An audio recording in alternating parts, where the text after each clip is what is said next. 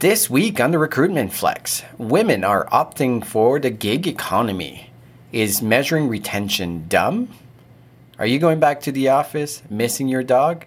We'll talk about a company that approached it in a very interesting way and is the era of HR dead.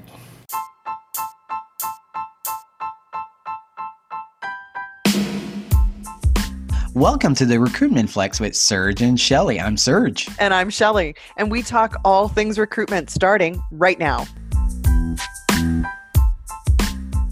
Welcome to the Recruitment Flex. I'm Serge, and again, joined by my lovely co host, Shelley. Shelley, what's going on? There's so much going on. I'm really excited about what we're going to talk about this week. Aren't you? Oh yeah, I, I was reading really the fun. articles. I'm like, Yeah. oh, Shelley is going to lose her shit at this. So yeah, I am excited about this week. So, um, good eye, Serge. If you're trying to get me whipped up, you've done a good job. Well, that's usually my purpose. I love a whipped up Shelley because there's a ton of stuff that comes out. It's very entertaining overall. Gee, thanks. so, what's new in your world, Shelley? Let me see. I've been consulting with you extensively here on my housing dilemma for heating and hot water. My furnace is being removed this afternoon and replaced, and my hot water tank is already out. So I'm without hot water or heat here for the next probably 24 hours. So good thing it's not going to drop to minus 30 or something, but It's still pretty cold right now, though. um yeah, like it's minus 12 Celsius. So it's not super cold. Like Our audience is listening across the world, and they think minus 12 Celsius is is pretty damn cold. Yeah, if you don't have a jacket on, Are you going not to dressed for the weather. Do you have long johns? No, but I am sitting here with an electric blanket on my lap.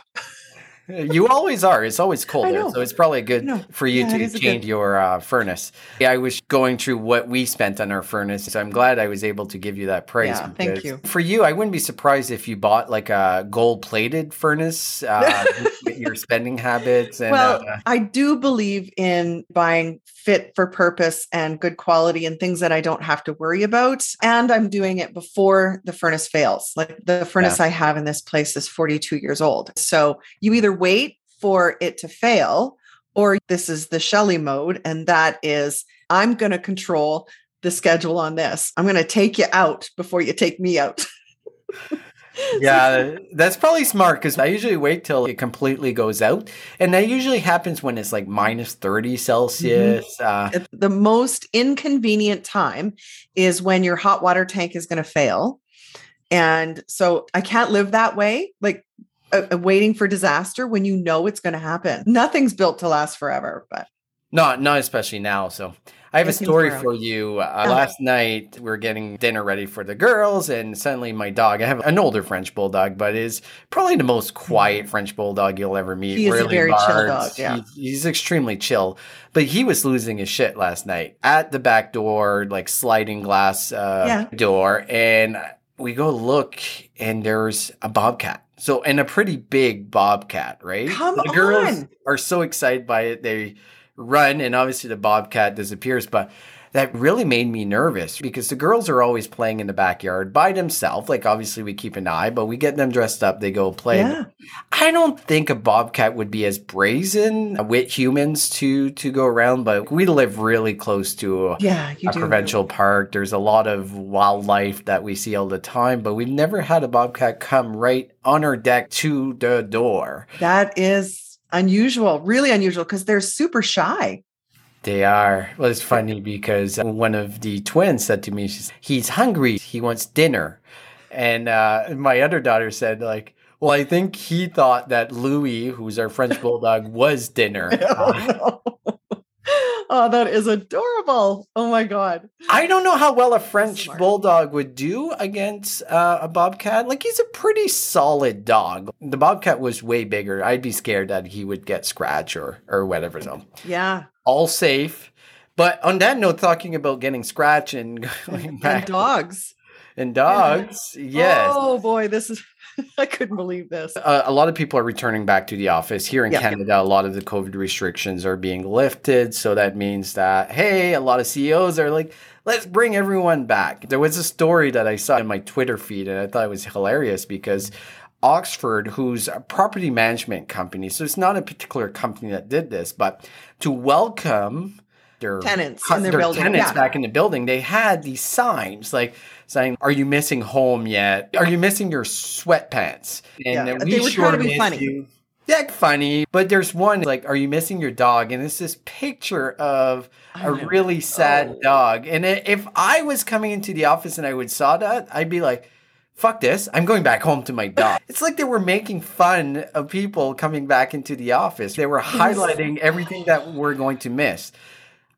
I was glad to see that it wasn't the physical company. That's how they were welcoming their employees back. It was more the property manager. The yeah. property But still, who was the creative that came up with this? Did they even think for one second? And it was the cutest, a Labrador retriever with his chin on your desk and and your laptop there and he's got these soulful sad little eyes and i'm just like oh my god if you didn't feel guilty about going back to work and leaving your dog i don't know what would oh it was brutal It's going to be fascinating to see what's going to happen in the next month because a lot of people being forced back into the office. I'm sure some people are going to be excited. If you think about extroverted people, it's going to be good to have that energy to draw it from different people.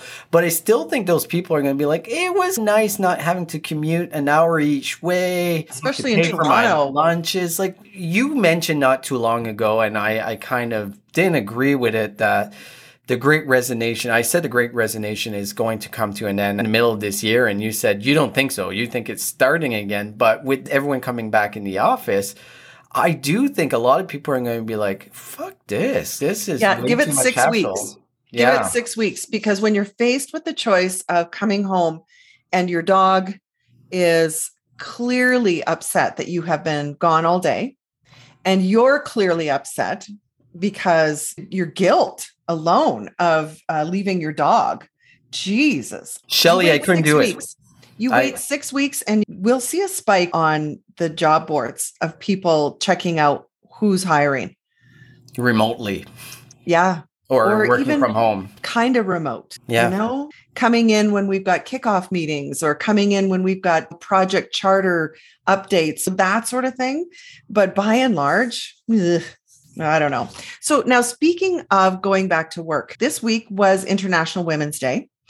And there was an Indeed survey specifically about women and the gig economy, because something I know we've talked about a lot is where did everybody go?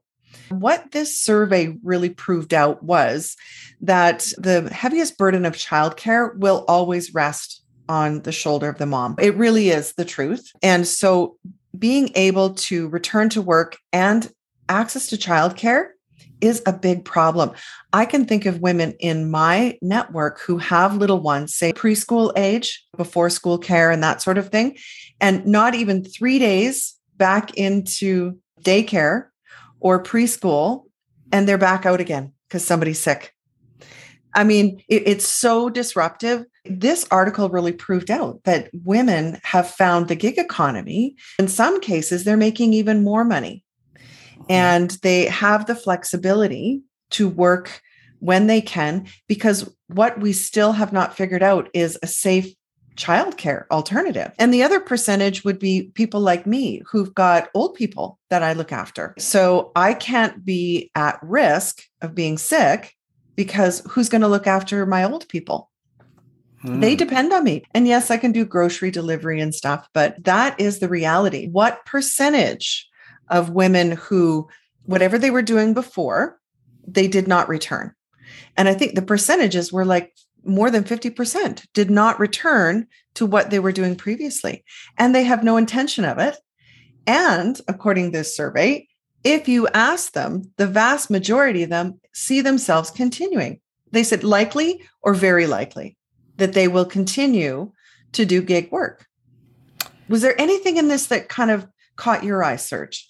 Well, we, you know, I kind of justified what we've been talking about because I, I do Mhm. feel strongly that out. the gig economy has, has has changed the world of work. A lot of people have realized they can do work in different ways, and obviously they value flexibility more than stability. And I think women more. That was shocking. Yeah. To to your point, and it's unfortunate, but women are the primary caregivers, not only to the children but also to elderly and that's not right, but that's what's happening. What I saw in here that I was looking for hard data since 2020, 1.1 million women in the US who left the labor force have yet to return.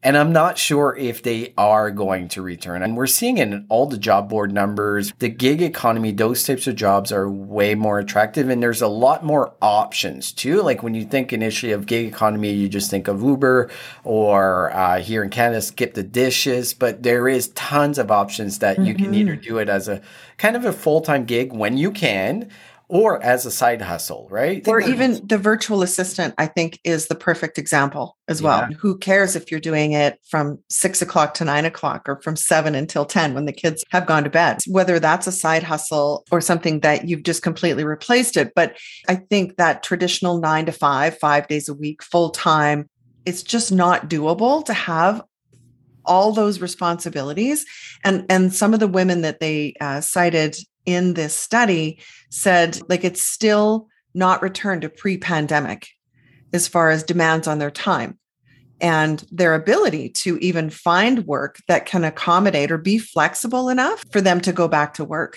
The most surprising of this was that 83% of working women said flexibility over stability. Yeah. Wow. That blew my mind. One of the things that blew my mind too, and I did not expect it, is 54% of women said their overall income increased yeah. when they switched to gig work. Uh-huh. That fascinating? Absolutely. Well, consider where they might have been working. Take, for example, if you were a hairstylist, the pandemic definitely impacted that type of role. In order to go back, serving the public and how much you would make versus maybe even doing a call center work from home job. Because the other big part of this is almost 70% of those surveyed said that they actually learned a new skill doing shared gig work, contract work, or what have you. That was the other thing that people took inventory of their lives and what's important to them and decided now is a great time to reskill and do something else and transfer those skills. The economy is shifting too, as well. Mm-hmm. So I agree, reskilling and learning new skills and the ability to do whatever they, they need to do to get the income. But this is an American survey, right? So one of the things in Canada, which is completely different, is we have healthcare, or a great majority of your healthcare is covered as a single payer platform mm-hmm, compared mm-hmm. to a lot of Americans rely on healthcare coming from the employer. Uh, their employer. So yeah, I wonder what the numbers are in Canada, and I wonder what the numbers in the US would look like if healthcare was uh, a public service because a lot of people are sticking to their jobs because they need to get healthcare. But we're discounting, I'm sure, a lot of young people, especially women, that they don't have any healthcare. They're doing gig work. You're right. I think most younger workers don't yet see the value even in Canada, of course, if you're deducting the additional health care premiums off your employees, they're just like, give me the money. Yeah. I dental, just give me the money. I don't care. I won't get my teeth done till I'm 30. Then you're old. Then you're old. Then you need uh, it. When you're when old. You start having a family. Right? Yes. When you're 30. Yes. What is the future of this? What is the future of women in the gig economy? Do you think it's going to grow? Because one of the stats that was highlighted here, it, it shows the growing trend, right? In 2017, 33% of the workforce in the gig economy were women. And now in 2022, it's 46%. So we're seeing it increase mm-hmm. and increase. Do you think that's going to continue going up? Yes, because I think the other part is the ability to balance what's expected of you. Certainly, as a society, I don't think we've figured out how we can address childcare. So, going back to the way things were, it's just not going to work. We, we can't go back to the, you know, you're expected in from nine to five. No. We will adapt. I, I adapt. believe that. I believe corporations will adapt because they'll have to They will. They'll lose a big part of their workforce, and Yeah. uh, that's great for companies in the gig economy. But it, it's going to be a challenge, and we're seeing it already. Uh, on that note, we're talking about retention. I think I have the perfect segue. So w- we always talk about how you can't out recruit yourself out of bad retention. Yeah. And there is an argument to be said that is retention a dumb metric for HR to be measuring? And follow me here. Okay. Okay. So when people leave, it's a big cause for concern if you look at the macro of it. 30, 40% of your workforce leaving, that causes major concern of how great is our, our engagement of our employees? Why are they leaving? Is it a toxic culture? But the flip side to it is a lot of people stick at their jobs because it's easy, right? It's easy. They, they have Mhm. a level of comfort. They're not good performers. They're not really engaged and they just stay forever for 15, 20 years. In reality, do we want more people to leave? Because we, we know there's so many bad managers that are not performing. They're just letting it slide by. They're actively going against the company's strategy. The argument here is is all turnover bad? What's your take on it? So I think you hit the nail on the head because it's about who's leaving, right? If you have a top performer leaving your organization and you're like, eh, oh well, uh, versus low performers, I think that's what makes it something to stand up and take notice. Because if you've got someone who was maybe previously highly engaged, high performer, you know, in the world of corporate, anybody who's ever given that top performer rating on their performance review, it's almost like the kiss of death because those are the people who are going to leave because they don't see anywhere else to go. If you're telling them they're already at the top. And then the other side of turnover, it's those that do 51% of their job because you can get fired for 49%, but I'll work to kind of 51% of my expectations. And that is what I think companies should be taking a look at because they're not bad enough to fire them but they're really not worth keeping yeah it's it's it is a stupid thing to report on because it doesn't tell the whole story No, what do you think about this metric, uh, regrettable turnover? There's multiple ways you can measure it. Obviously, one of the ways is their performance reviews, which I'm like, that's a scary one to measure because, like, anything that can be subjective in that way, Yeah. it can just be a bad manager and that person is actually a really good employee and they're getting a bad review or whatever the case and that employee leaves like is that really regrettable turnover? But i do think you need to put some type of system in place that categorizes the difference right? How many companies have you worked in shelley or worked as a consultant or whatever the case is that you're going in and you're like shit this culture is really toxic. But then you look around the people that work there and they've been there forever and no one ever leaves right? I'd rather have high turnover than having people stay forever because it's comfortable they're not leaving. Like the company's cancer. Like it's complete cancer. Mhm. and it'll never change. No. It- yeah it, it'll never change. There's an old saying that the top 20% of your company are doing 80% of the work. Yeah and that's why top performers leave is because they get to a point where it's like the guy sitting beside me is maybe earning the same as me or maybe you know a little bit less but i'm doing 80% of the work. So that's the sort of thing to pay attention to. I agree. It's more as you put it the regrettable resignations where they've left on their own accord. And it's kind of a shame to lose that much institutional knowledge, history of the company. I don't think there is a really good that I've ever seen or heard of performance evaluation process. They're all flawed. They're all rounded up to the next whatever and doesn't take into account that you've got uh, people managing others that have no business doing that. Yeah, there's a ton of bad managers. So it's really tough to categorize who actually the top performers. But the argument usually would be that top performers are so engaged in their job that they wouldn't leave. But the counter argument to that is they're continually networking, they're Yeah. out there.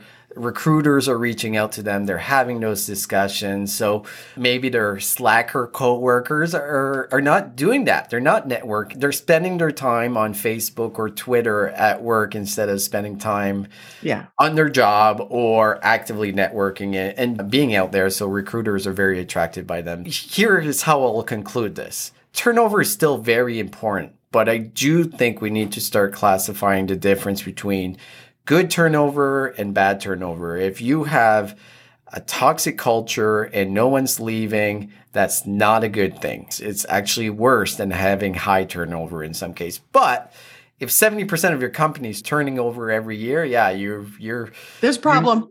there's there's yeah, major it, it problems. Is. It's an indication that you need to dig deeper for sure. So what we were talking about here at the top of the podcast is what I'm dying to dig into. Serge. Yeah, and you jump is... in. jump in. Okay, you noticed an article and you tossed it in front of me, and I think you were just trying to see my hair go on fire. It was a Forbes article that was titled the era of HR is coming to an end by Vasily Voropov, who's a Forbes Council's member.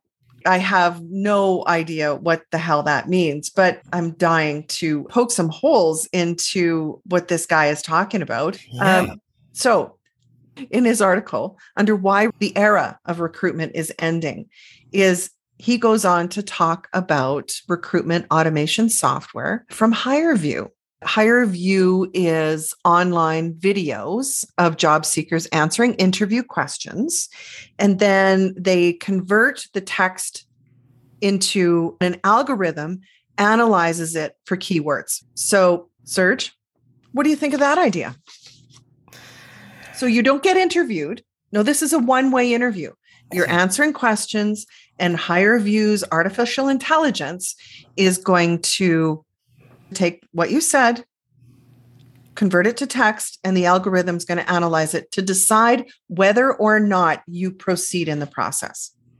Tell me how that feels to you. Well, I, I think the whole thing seems a little bit scary, but I, I do have an open mind, right? I just am not trusting the tech in this particular case. There's still so many issues that can come across, and we all know the challenges that HireVue has had. There's a class action lawsuit right now. They've been sued multiple times, so there's yeah. there's massive gaps. We've had this argument quite a few times as far as the value of one way video interviewing. And I've been on the side that I think there can be a really good end to it. And I think you've been on the side that absolutely not in any situation. It's garbage, which I'm starting to lean towards more your side of it. What? But before, no, no, no, no. Oh my God. Everybody, let's write down this date. But for the first time in two hear, years, you're going to agree with me. No, oh I didn't God. say, no, no, no, no, no. There's a big difference oh, saying oh, starting to go oh, that okay. way. You're not agreeing with me. I'm not yet. Not yet. I, am going that way, and I am willing to admit when I'm wrong in some ways. But mm-hmm. in this case, where it's 100% judge by AI and biometric data, it, it just so, seems. Yeah. Crazy. So I, I just wanted to clarify because you're right. There is a class action lawsuit that was just launched against HireVue. Now, HireVue unplugged the facial geometry recognition, artificial intelligence stuff, they unplugged that part of their product in February 2021. This is using what you said to answer interview questions and using artificial intelligence to analyze it, which I can absolutely prove that the models and the AI used to analyze natural language in whether it's resumes or transcribed from interviews, there is proven bias against women, people with disabilities, African Americans, dialect and regional variations, all of it has absolutely been proven to be to be biased. I'm really poking more at the guy that wrote this article. Like he does not know what he's talking about and I just can't even believe that he would be allowed to be published on Forbes. His vested interest for everyone to know is he owns a contractor company, a staffing firm that provides contractors. Of course, he is 100% biased because that's his whole business. Another uh, issue that he's called out why recruiters are going to be phased out is outstaffing. What he's saying is in the United States, a staffing industry sales now amount to $160 billion. So he makes the argument that recruiters are not really needed. Get a staffing firm, then get like a developer to verify the qualifications of the candidate.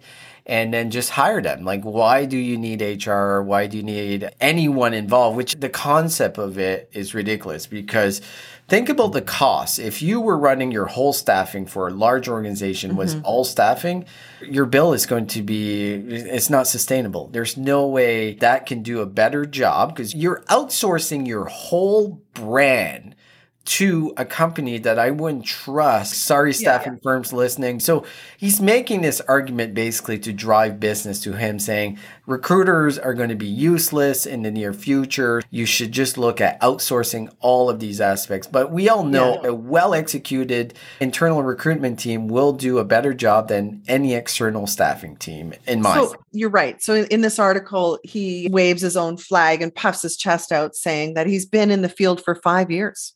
Oh, five years. Oh, mm-hmm. I, I missed five that. years and yeah. 15,000 employees with no HR managers or recruiters. All he's done, he posts his vacancies on his own company platform. His technical people, rather than them doing the work that they were hired to do, he has them conducting the interviews. So, how is that any different? All you've done is you've taken the work of a recruiter now you're utilizing the time of his techies and the customer to do the interviews. That's what he's saying. It's so absurd. Like, honestly, I was so tempted to respond to him on LinkedIn, but I thought doesn't even deserve my attention. I think that's maybe why he wrote it was to try and poke the bear. Well, eh, see if yeah, you could get did. any response from recruiters because taking the work of HR and recruitment and putting it on the shoulders of your techies who should be billing themselves out for being developers or technical people or IT people, they're not doing their core job. All well, you've done is spread it around to them. And, and, they're just measuring technical skills, right? We know to be successful as a company, there's a whole lot more than technical skills that are needed for an employee to do well in an organization. There's tons of soft skills that you need to assess. But he's mm-hmm. saying like have the the techies check out their skills. If they're good, just hire them type of thing. And I don't know. There's a lot of flaw to it, but I, I want to go to the start of the article and where the argument starts because he made a couple points that I didn't disagree with. Like HR departments are, are fairly new because in the past you, you, had someone in personnel they even call it hr and we're talking this is like in the 80s you put an ad on the newspaper you get tons of applicants and you pick the best one then you'd hire them and it was done you didn't need recruiters you didn't need mm-hmm. anything but the argument he's saying here is we could just go back to that. But the world has changed dramatically. The impact of hiring and the whole process. Maybe we have over complicated and added too many things in the hiring process that maybe don't need to be there. There's a valid point there, but to completely barebone it, completely remove everything, yeah, he's he's out of luck. There's no way that can happen. Like, imagine letting all your hiring managers do the recruiting, right? They're not going to do their job. It's going to be a full time job. They're going to be horrible at it. They're going to hire really bad people. It's going to cause massive issues. It's just going to be a vicious circle. Or the other option is just just go to staffing for everything and I, I think there's value in staffing. there is value. You have I to be really intentional. Come, you've just come full circle, Serge, honestly. Because the fact of the matter is, he's saying the reason HR is replaceable is because you should just go to a staffing firm and outsource it. It's very, very self serving. I don't think this guy deserves even one more brain cell from me because it's just so absurd. He's trying to build some case for why in five years somehow he's got 15,000 employees. Like, whatever. I don't believe him. Let me end this with how he ended this article. Ordinary recruiters who hunt people, message them on LinkedIn, and negotiate a convenient time to call are already gradually disappearing. We know that's a lie because it's actually going the opposite way. The amount of recruiters being hired is at the highest level that's it's ever In been. The history of the human race. A history of the human race, exactly. yeah. Then he goes on to say, I believe they will be next in line after cashiers and truck drivers. So if you want to dedicate your life to this field, think about it carefully. Okay. Vasily. Shut the fuck up. Shut the fuck up. It, it's such a backhanded insult. I just can't even stand it. Serge, I let's find something happy to talk about. Yes, exactly. So the one happy thing is I'm starting to rethink my whole view on one-way video interviews, right? Because what I'm seeing is a lot of companies are not using it correctly, using it in the wrong context and thinking it's going to replace what they're doing in recruitment and the issue is not the interviews is the issue is everything else right? Like all the things that we've talked about so many times that we need to fix before we go online. But before we go there's one thing that i thought was really interesting and i'm going to put the link on our show notes. So Greenhouse, one of our favorite ATS, has this hiring maturity checklist. Oh, it's an actual yeah. survey that you go through to see where you stand in your hiring process and mm-hmm. what is the maturity of your organization when it comes to hiring. Like it's calling out where are you fucking up and are you as good as you think you are? And if you're honest in doing this survey, it will give you a good score of where you're at. So the reason I'm calling this out is a lot of recruiters are having challenges sharing to their managers or the executives that we have a fucked up employment brand, our application process is garbage, and we don't have mature recruiting or hiring practices, this will give you a real scorecard of where you sit. If you're working corporate recruitment, I think there's tons of value in doing this actual assessment. Oh, so true. So true. I'm glad you put that in there because we know as recruitment how broken everything is because you can have a great employer brand, but what does it all matter? if your application process sucks. And I can't begin to tell you how many times every single client I'm talking to, before I meet with them, I try and apply to their job.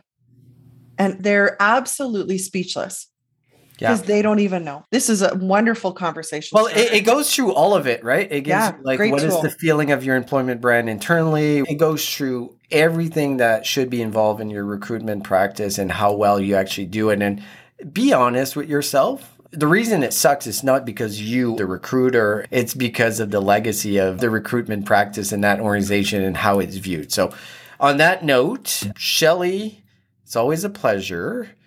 We've got more energy than last week's episode. Last week episode, our energy was a little bit down. So hopefully we're able to give a lot of information. Always a pleasure, audience. Have a great week. Thank you, Serge. Talk to you soon.